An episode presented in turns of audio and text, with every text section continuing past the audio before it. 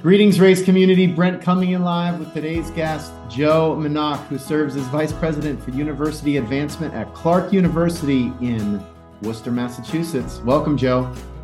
Welcome. W- welcome to Worcester, and thank you for pronouncing it the right way. Well, my brother attended the College of the Holy Cross, so none of that Worcester okay. stuff for me. It is just Worcester. All right. Thank you for uh, having me. Well, Joe, it's uh, really a pleasure to host you. We've had the opportunity to spend time together uh, significantly here over the last six months plus, but uh, have had the chance to our cross paths many, many times over the years. And so uh, eager to be able to learn more about your story, your journey, and share that with our uh, audience and also uh, highlight some of the exciting things that are going on at Clark. And so, like I will, like I have with many of our guests, I'd love to just know a little bit more about your own higher education journey. So maybe take me back to high school. Who was that Joe? What was he into, and what led you to American University of Beirut? Yeah, uh, uh, it's it's a story I told only like probably a couple of times in the past. So so this is the first time I'm publicly saying it. Uh, I was 16 years old. My family income was around $300 a month. And I convinced my mom and dad that like we really needed to buy a computer in 1998, 1997 so so uh, we ended up buying a Pentium one, which was like 586 DX4, and, and we ended up, yeah. Where are you, Joe? Help in Beirut, in Beirut, Lebanon. Yeah, six years after the civil war ended, and like still like 16 year old in high school trying to figure things out, and I ended up buying a $1500 computer, which like I had to work so hard to pay the the installments on, and I became obsessed with programming. And at the same time i didn't have money to go to college. Can i just ask what what did you do? How did you come up with the 1500 that's that's a lot uh, in that context. I think it was my first fundraising project. So so it was a combination of working few summers in the past and saving that money getting some money from my parents and then like making installments on the on the on the computer itself and why were you so excited about getting a computer? Like, had you had some exposure or something that just sparked your interest in technology? I, I, I was trying to think about that, like the origin, why I was so excited about it. I didn't read about it or feel like this is the next big thing. It was, I think, mostly that during the Civil War, we were like within a six block radius, and that felt like it's a portal to the world. So the internet was starting to pick up, and people starting to to get email addresses and it felt like this is the cheapest fastest way to connect to the world although it's a very expensive machine at the time. And so you got it. What was it like when you unboxed that thing? I mean what were oh, the yeah. first impressions? Yeah. It was so big compared to what we have now. It, it was a phenomenal experience it, it was like probably the mother of all christmas gifts and like unpacking it felt like the rush, not knowing what's gonna happen when you turn it on, as opposed to when you buy like or when you get a gift that you understand or or know what it is, you just want to learn a little bit how how to use it. I had no idea where to start. So of course, like the technician helped us through the unboxing, which took like probably a couple of hours by itself. And so, what happened next? I mean, you, you mentioned uh, at the beginning that you were maybe aspiring to go to college, but it wasn't clear if that was in your future at that time, or had you and your parents committed that you would figure it out one way or another? Uh, they wanted us to go to college, but in my mind, like I really wanted to study computer science, and it was a zero sum game. Like either I'm gonna study computer science at the best program, which was the American University of Beirut, or or I'd rather just do something else with my life as opposed to build a false hope that I might become a programmer or do something professionally with computer science. So I, I opted to uh, finish high school. And in Lebanon, by default, everyone goes uh, like you do your freshman year in high school, and by default, you go to college to do three years and graduate. So I, I took the decision to opt out. Basically, it's not like you opt into going to college. So I decided to go and become a cook in a fast food restaurant across from the American University of Beirut, and I, I feel that was the the best decision I've ever done in my life. Why? Why? Uh, because it was seeing those students on a day-to-day basis, and there is a fundraiser. His name is Sadiq Al Asad. He's in his 80s now. He's like the most influential person in my life.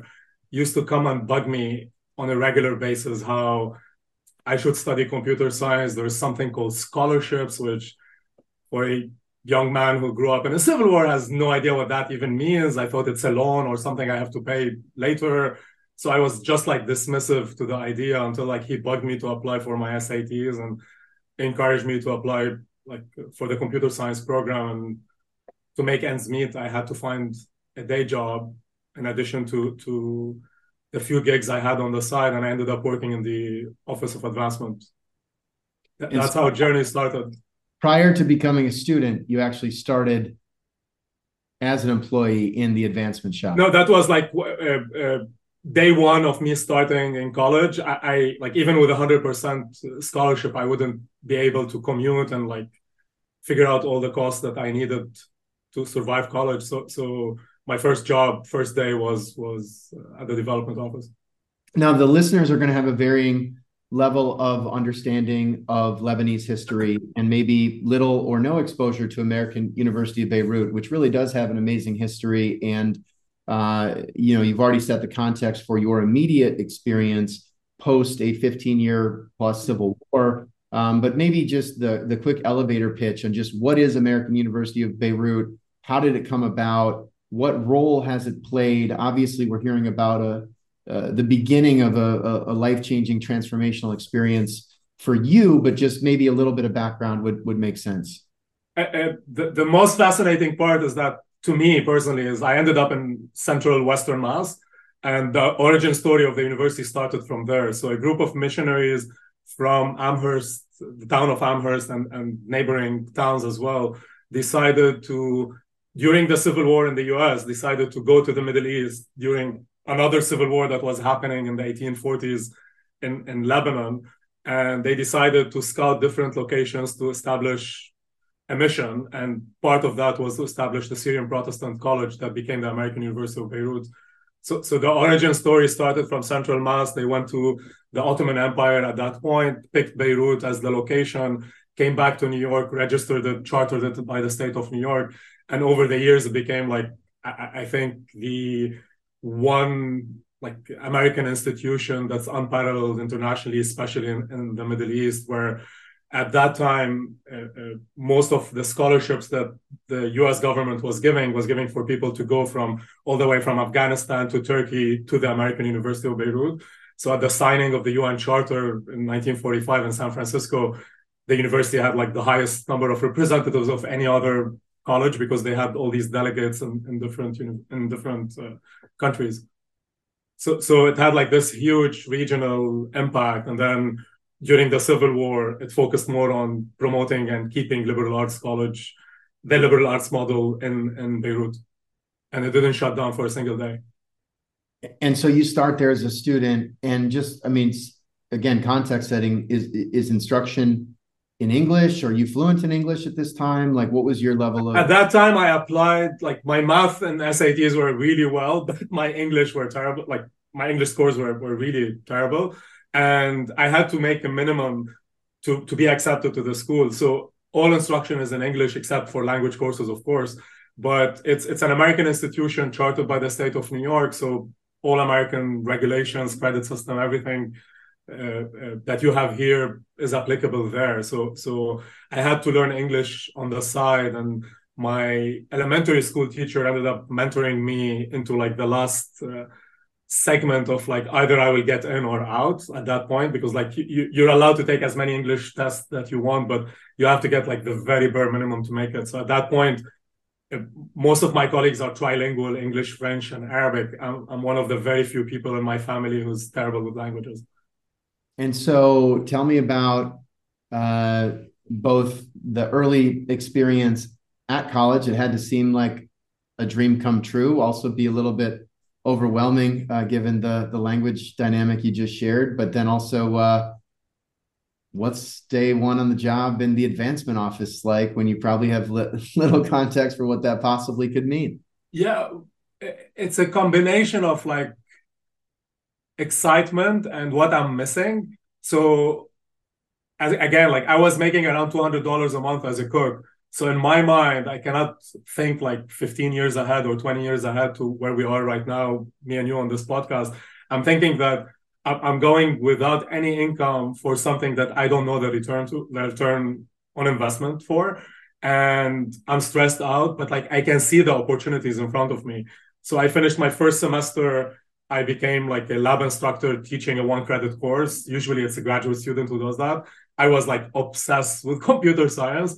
But at the same time, because of my work in advancement, I, I'm still as fascinated as I was on day one trying to understand why would a random stranger give money in the 1950s in New Jersey so that in Lebanon I would go to college. I never met that person. So I grew up in a culture that values a lot of, of charity work, helping your neighbors, taking care of your extended family, which could be like 30, 40 cousins.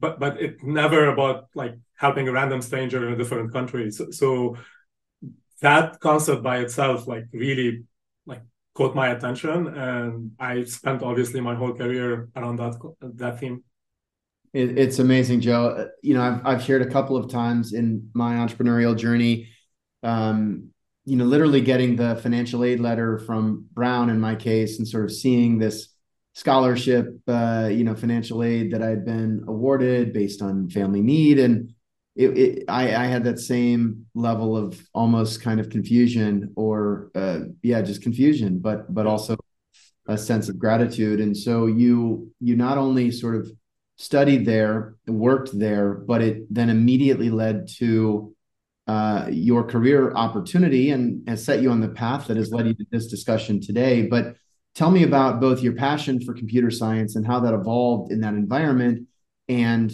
how you thought about potentially um, you know leveraging that from a, a day-to-day perspective for example in industry or in a commercial sense versus uh, the path that you chose which was uh, to immediately move into the advancement field as a full-time professional. Yeah and it's a tension that still is ongoing in my life I, I chose sides but it took me a while to do that so so in the first few years i figured out that i can i can fix things from within advancement, like pick my lens as IT and advancement or advancement services, or try to reinvent operations and reinvent things. But my heart was still with if I spend my time raising money, there are people like me and my family members can actually go to college and it would transform their families. And I don't have children, but then my children will be going to college and their children will likely be deciding if they want to go to college or not. At that point, it's becoming a, a tougher proposition to, to, to convince people with. But it, it, when you think about it, it's it's it started with me trying to apply like this is the practicum component. So if you think about it, this is when we started doing some automation and advancement. We started moving our operation systems like 80s, 90s to actual information systems from like the actual cards. So the first six years I was managing advancement services teams, we kept the, the white cards with your address and like we like uh, kind of wipe it clean and then like update it with a new address that you have. And uh, uh, when we want to get in touch with you we send someone like to go search. I was that person in the first four years uh, until i graduated. And you take that out and like kind of put the card in front of you put a placeholder then you have to return the card so so the opportunity for automation was phenomenal and i did a lot of that a lot of reports that we had to do manually when people ask for we just automated and like had them being sent by email. In 2006, there was similar to today's uh, climate. There was a war between Hezbollah and Israel. Uh, like we, we had to actually keep the office running, and we had a medical center that we had to raise money for, like people who are coming into it and the trauma they were dealing with, or in some cases injuries.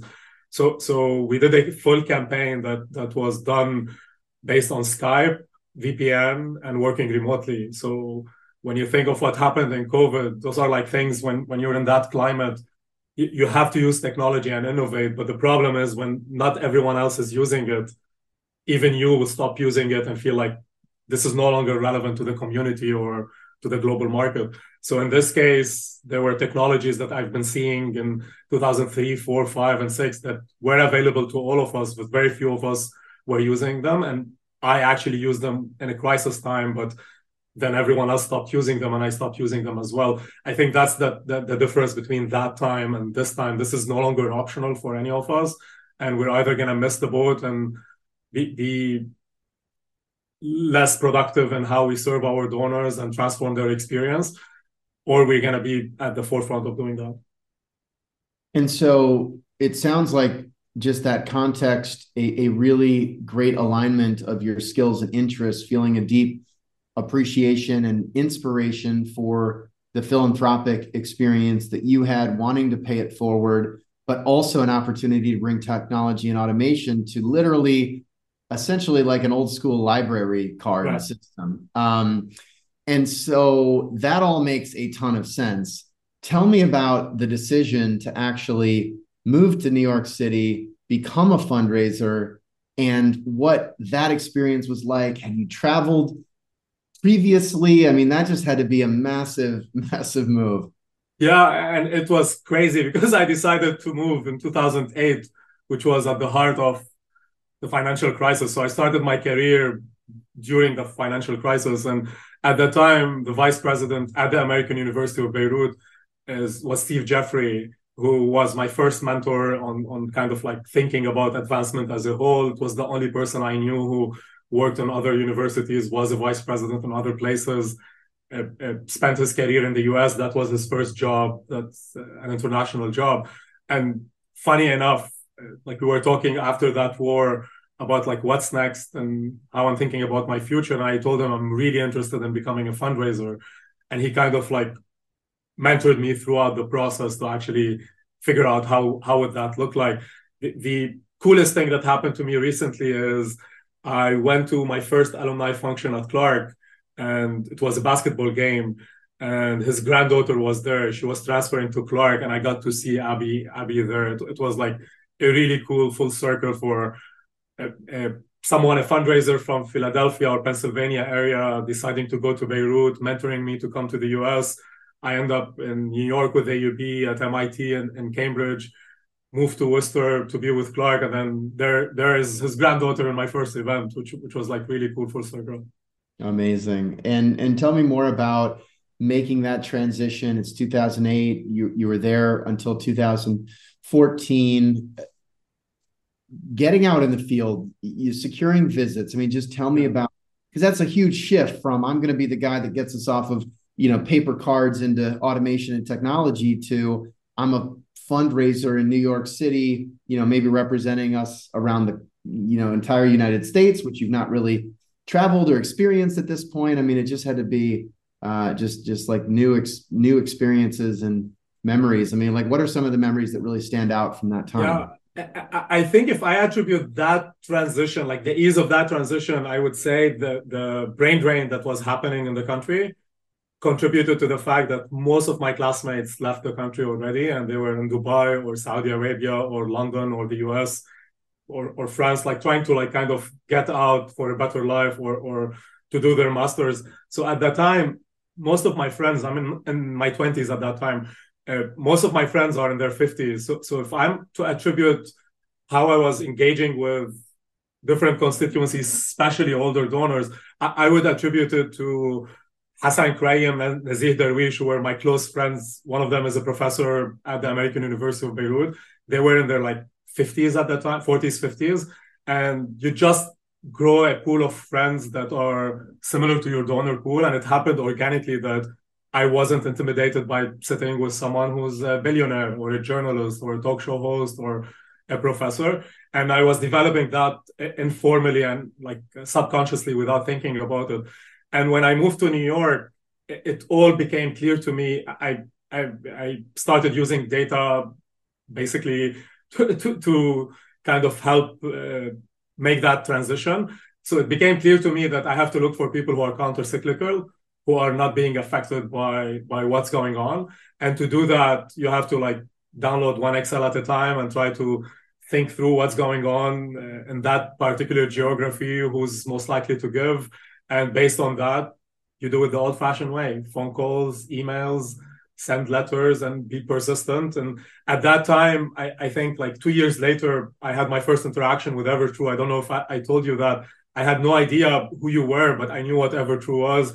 And that visualization was the first time on my first iPhone was like to visualize how data uh, uh, uh, uh like I'm looking at a city and I'm not looking at Excel files anymore. I'm looking at, okay, I'm meeting with Brent and next to him, this is like four other people who could be potential prospects or potential meetings or stewardship or, or kind of making the best use of my time. So at that time, technology was my gateway, but meeting with people was like, I'm the kid who just came from campus and I'm bringing all the stories and I'm comfortable to talk about my personal life and how my life was transformed as well. So I had lots of mentors in that sphere. Most of them were, were at the American University of Beirut and, and a lot of them were all of these people in our amazing industry that you knock on their doors and they're traditionally your, your competitor, but like they give you like kind of the, the keys to the castle and tell you like all the challenges they're facing, all their strategies, what's working, what's not, and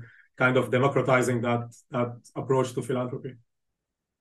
I love your uh, sort of stumbling upon Evertrue, and just to set a little bit of context for you, I think we've talked about this, but you know the the original idea it, it was really you know once I got exposure to the fundraising world, we were getting you know spreadsheets from you know Blackbaud or Advance or Salesforce, whatever it was, and it just seemed crazy to me that it was now so easy to find a great restaurant on Yelp, you know, anywhere in New York, or the perfect house that matched your budget anywhere on Zillow. Right.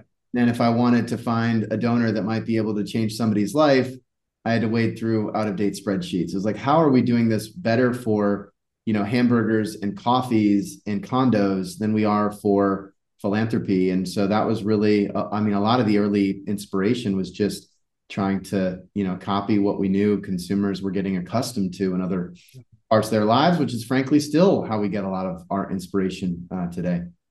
And I, I think i told you that i really appreciated that you and others who are creating this these kind of companies that they're augmenting what we can do.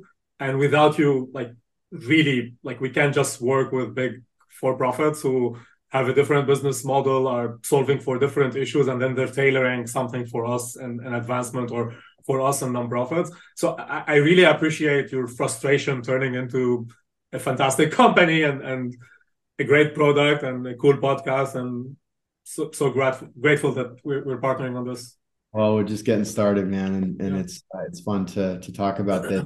Now, I also just have to ask: Did you fall in love with New York, the U.S. in general? Just ignore the work stuff for a minute. Just what was like life like relative to um, what you'd shared previously? So, first time I flew.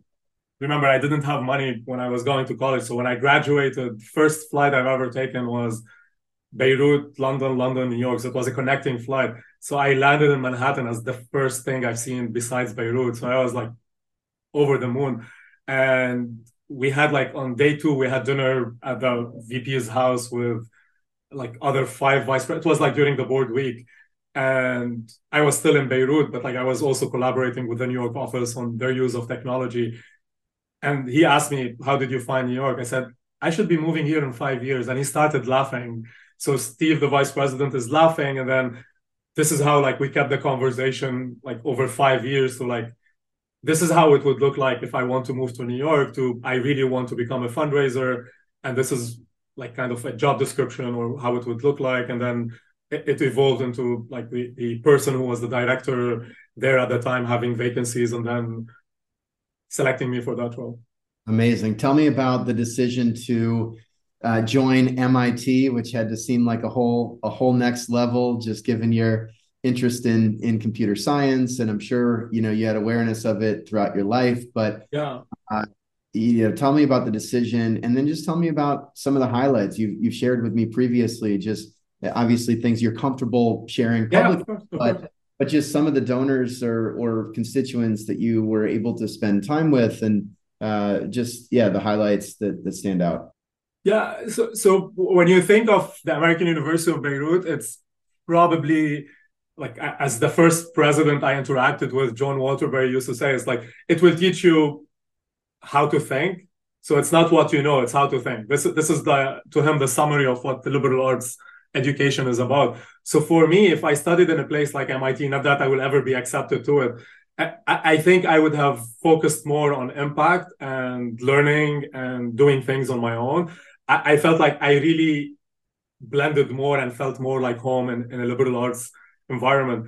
So it's not surprising that when I got a phone call from from uh, uh, Isaacson Miller at the time, if I'm interested in, in considering a vacancy, which was the opposite side of the highway of me traveling to the Middle East to fundraise for MIT, I, I, I laughed and I said to, to the person who was calling me that I, I can think of like five or six people who are more qualified than me.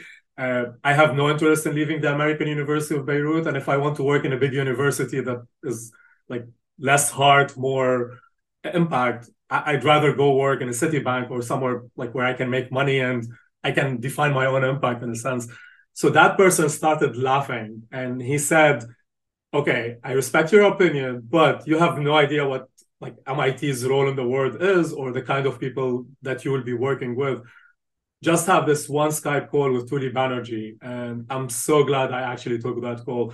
She's one of the most transformative people I met with. Uh, uh, the way she thinks about people and the, the minutia of like things that are happening in your personal life and the largest strategy to close like 300 million dollar plus gifts all at the same time is phenomenal and and as a leader you know it from your work like you have to do both simultaneously at any given day so i i, I met with tuli i met with the team and at some point it hit me that I, I can actually make a bigger impact in the world if I'm in a place like MIT and I can learn a lot and I can help my community in a place like the American University of Beirut. So so I ended up moving to Boston and I was lucky that they selected me for the role. What are some of the favorite experiences there? Oh, uh, I met my wife. So my first day in in uh, Boston, there was a blizzard, and from my wartime experience, I know that uh, you, you know it probably from uh, uh, Wait, did you, in the New York Times. Up, you showed up in like the winter of 2015 when it was 100 inches of snow. Yeah, yeah, yeah. So it was like the, the worst time to move to Boston. Uh, I ended up like I think Tom Friedman mentioned it that like there was a small bar in Lebanon that would open 365 days no matter if there is a war or not. So when he was a war correspondent, they used to go there, and the reason is it's in a hotel, and in hotels if you have an outside uh, uh, restaurant or vendor, they have to open 365 days. So I started researching restaurants or bars within like the, the vicinity of where I'm living in Cambridge, and I came across the Liberty Hotel, and I ended up meeting my wife. So that's like kind of like probably the best thing that happened from that, that MIT experience, and not to to minimize it, but. Uh, uh, every day I went to MIT, it was really inspiring. Like working with a team, like we had around 150 to 200 people whose whole job is to make the world a better place and try to facilitate that through philanthropy. So at the time, we're talking about the American University of Beirut raising like 30, 35 million a year and coming to MIT and we're launching like a $5 billion campaign and we ended up closing 6.2 billion and you're working with people in every single geographic location and every single ethnicity, background, industry, and trying to see what kind of impact can you help them with with their work. So my my personal favorite was a gift that we got from uh, uh, the the Al Ghurair Foundation in Dubai, because part of doing that gift was like building a relationship with the CEO who started on her first day when I had my first meeting when they were starting to build that foundation.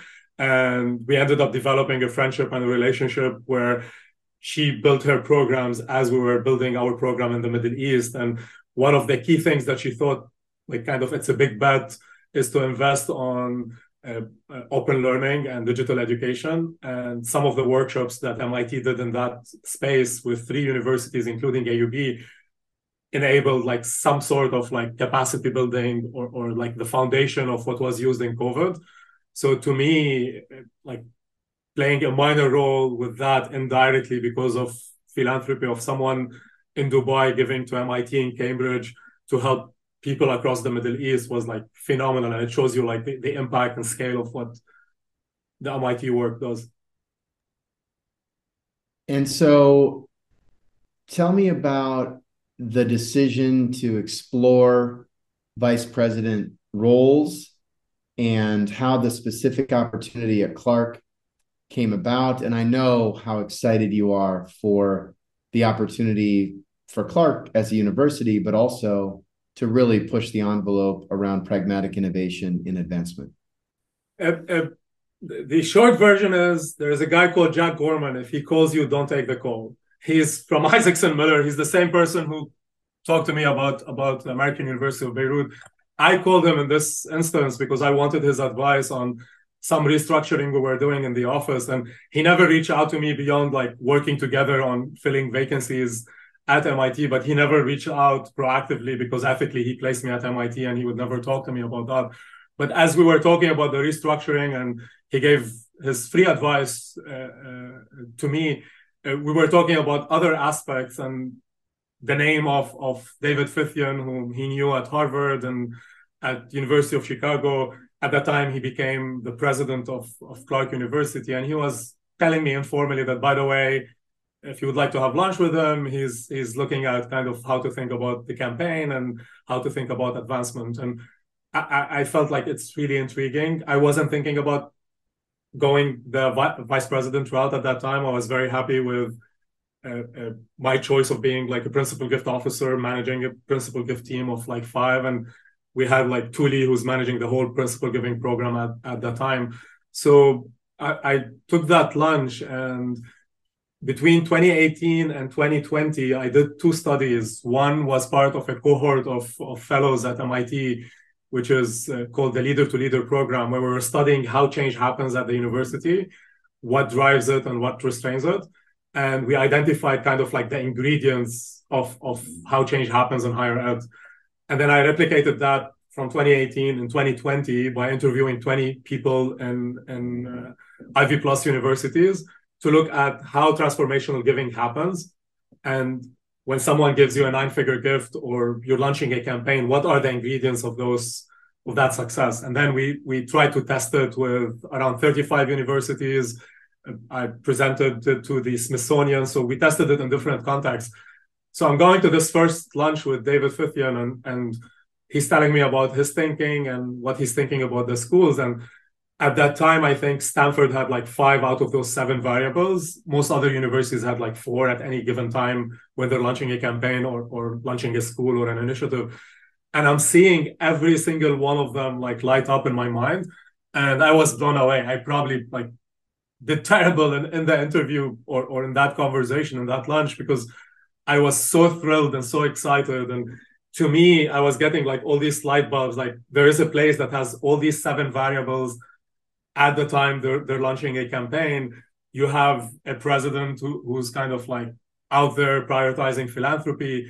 And at the same time, it's a place that combines both AUB and MIT it's a liberal, liberal arts college that's doing consequential research that has a global impact, not just in Worcester, but throughout the world. So I fell in love w- with the idea and I, I went with my wife and our dog Toby and we toured around the campus. It was around move-in day and you can feel the energy of the place. We had like 15 students play with Toby and ask us if we need any help. And it like at that point my wife told me like don't mess it up. Like th- th- you seem to be alive and, and happy. Just like don't mess up the, the interview process and the rest is history as they say. Well i love it. Congrats on not messing it up. Those are so far i didn't. inspirational words uh, from her. That's that's great. And so uh, tell me about the experience so far and let's talk a little bit about just the opportunity from an advancement perspective. What do you see what are you excited about and um, how have you staged i guess your your time over the last roughly year? Because there's a million things when you're in that vice president role that you're getting pulled into now that when you were in a more defined role at MIT or AUB you weren't you weren't having to navigate i know that you're excited and challenged by those um, opportunities but what what has stood out over the last year? Yeah, I think if I would summarize it, going back to the change at MIT, the, the study that we did, uh, at that time it was clear that for the faculty and the students to do the best they can do in the world, as staff we have to give it our best, but we have to minimize what we're changing so that they're not spending their energy trying to understand what's happening to their 401k or how do they get in touch with an alum so it felt like the most disruptive faculty and and uh, students who are changing industries expect you to kind of like keep doing what we are doing as long as it's not messed up. So, so when you're looking at your personal innovation, like or your role in the innovation cycle, you're always scouting for people like you, Brent, and, and other great partners that we have to look at what they can provide so we can minimize that disruption internally. Th- that's not the case at Clark. At Clark, I think like if I would summarize the vision of the president is the culture of possibility. And I ended up building with the team and with, with stakeholders and like a really long extended listening tour. We built a plan for a really ambitious 4X campaign that we're going to launch uh, over the next few years. And we built it not in a traditional way, but taking into account our limitations in hiring or expanding or, or budget or all of these considerations. And when, when I went to the president, he was very grateful for it and he was willing to, to go ahead with it. He paused and asked a question. And probably this is how you and I ended up like having all these in-depth conversations. And he does that on a regular basis with almost everyone in the community. And the question was very simple. Is this the best we can do for Clark? And in seven years, if we look back at this campaign, was this the best shot we had? At the time, we were deploying NXT, which is which is a great product, but it was announced 11 years earlier and the decision to deploy it happened like a year or two before that. And as you know like you need time to to make a pivot in, in those kinds of technologies. At mit also we were like working on on breakthrough research in ai and its impact on every single discipline. But we were using also a technology that was uh, not up to date. And and because you're launching a 6.2 billion dollar campaign you cannot pause and take a pit stop before you actually make uh, a change or make an impact so we ended up we ended up defaulting to keeping technology where it is and adding some solutions around it. And the same with the American University of Beirut at the time. When I was there, we had limitations with budget. So when he asked that question, I had to go back to the drawing board. It happened around the same time I, I met with you and we were at the CASE Summit for Advancement Leaders. And you, you can't play with so many dials. There's budget, there's staffing, there's technology, there's like uh, volunteers. There's like few dials you can play around with. And, and at that point, I think it hit me that what, what MIT was about in terms of vision was about being bilingual and trying to have computer science experience and uh, biology and work on, on human health or computer science and finance and work on disruptions happening in AI and finance or, or digital currencies or what have you. So at that point, it became very clear that I think I can use the background that I had of like seven years out of my eight years at MIT working on selling the AI uh, dream and, and the research and its impact on, on our health and on the planet and all of these things, and my background in computer science and merge it with my passion and advancement. So when we started talking, uh, we realized that like things are moving really fast. I adopted an email address in 1996, 1997. Not most of my friends used it. I was a late adopter for iPhone. I, I used my first iPhone, I think, in 2012. I was more stuck with BlackBerry. My friend Rilla insisted that I should be an iPhone guy. Like technology is moving differently, and I'm like kind of slowing down on, on my move. And with, with ChatGPT, we were talking about its deployment, and it wasn't even nine months since it started. So it's no longer years and decades before the technology starts. So between that, between the question from the president, between having to do a campaign smarter and not waiting another seven to 10 years to use AI after we finish this campaign, we ended up proposing what we ended up working with you on, which is like uh, uh, focusing on technology and AI within the advancement setting and developing a lab that will just work on that with one partner, which is you in this case. Yeah, no, look, in in just for context for our listeners, and we usually don't focus too too much on Evertrue technology for for these podcasts. It's not meant to be um, about that. It's it's about Joe's story. But I think in this case, it's, uh, it's part of my story. Sorry, sorry. Yeah, no, just my point is, it's fair to say that we are aligned in our sincere belief that effectively harnessing AI uh, will be transformational for philanthropy. There is such an opportunity to synthesize data, to prescribe more personalized outreach, to reduce the manual work that fundraisers are doing, to elevate the donor experience, and really create this virtuous flywheel opportunity Um, and and and the ability to do so is far less constrained by software engineering dollars than ever before. You know, the same way that the introduction of the iPhone allowed companies like Evertrue to deliver user experiences to fundraisers that were impossible before. You know, the introduction of platforms like OpenAI and others uh, is allowing us to dream about things that would have just been too unrealistic even a year ago. And so at the same time, we recognize there's a lot of uh, concern, uh, trepidation, hesitation, data privacy, and that is all valid. And I think in every cycle, we all have friends that were the first to get the email address and the first to line up for the iPhone. And we have friends that were the last to get email uh, and still don't have a smartphone. Not too many, but the, you know, once in a while you meet somebody like that. And so on that spectrum, Joe and I are definitely on the early end of the curve. And we, with our teams, are really trying to say, okay, how do we dive in responsibly and and really push the envelope of what's possible? Um, and so then hopefully we can learn. Some things will work, some things won't work, and then share those stories with many of you who are in different parts of that adoption curve and spectrum, not only as it relates to our um, day jobs here in the advancement world, but even in our personal lives and just uh, you know trying to find ways that we can be part of the bridge to this next technology uh, wave for this important of philanthropy. And if I may add, you beautifully described it. If I may add one thing is, I, I would put an ethical question in front of all of us as well. When we're thinking about the ethics of using those technologies, we own that. We can control that variable.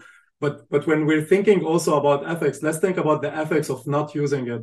One of the variables that I was early adopter in almost all technologies in my life, except with iPhone, is at that time I didn't feel like changing my BlackBerry and learning something new, but it wasn't impacting my donors if I tell you now as a donor that I'm not going to use a computer or an iPhone or talk to you like this, and I'm going to only be comfortable with using a fax because it's safer, it's easier, that's a decision I'm making that's impacting your experience. And ethically, I should be accountable to that as well, or it should be part of my my decision variables when I'm making that decision. There was a recent study by BCG where they asked, you probably saw it, randomly assigned some of their team members to use generative AI. So they used GPT 4.0, and some of them didn't. And you, you can see the, the, the productivity. I think the quality went up by 40% and productivity by 25%. So when we're thinking about that, like I owe it to our university's finance team and, and the fiscal health of the institution that I do my job in a smarter and faster way while being ethical and giving the donors the best experience. So, so the ethical question should have both components. How can we protect donor privacy? How can we do things that we're 100% as certain as we can uh, uh, uh, in, in its societal impact or how it could or could not be used? But at the same time, we have to also look at what's the ethical considerations and implications of not using that technology and not giving people the, the stewardship and the impact that they deserve in their donor experience.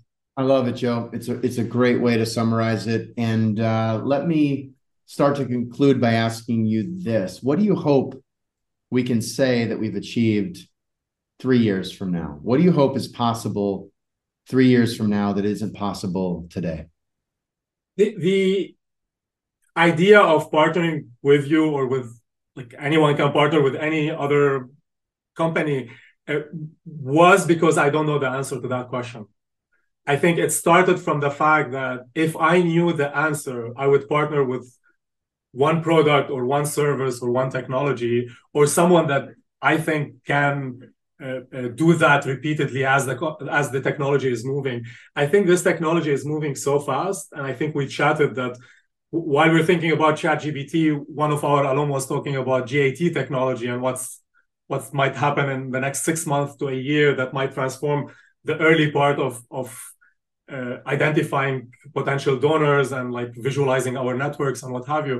So at this point, I think what we need to do is in three years be ready to embrace technology or evaluate it and say we're not going to embrace this particular technology as we're moving and have that knowledge within our teams that they both have the concerns of the donors the best experience that we can put together and at the same time a, a, a product or a service or, or an experience or relationship that we're all proud of the donors you from your side on the industry and us as a university i love it i hope we can uh, explore that together. I know that we will, and and I will just say it is remarkable how quickly it's moving. There was this uh, OpenAI Dev Day on November sixth. We haven't even talked since then, but we've been uh, furiously working through the possibilities, and just every quarter, every every year uh, for sure, but every quarter, month, it even seems like the possibilities are even more exciting. And so there's going to be this balance of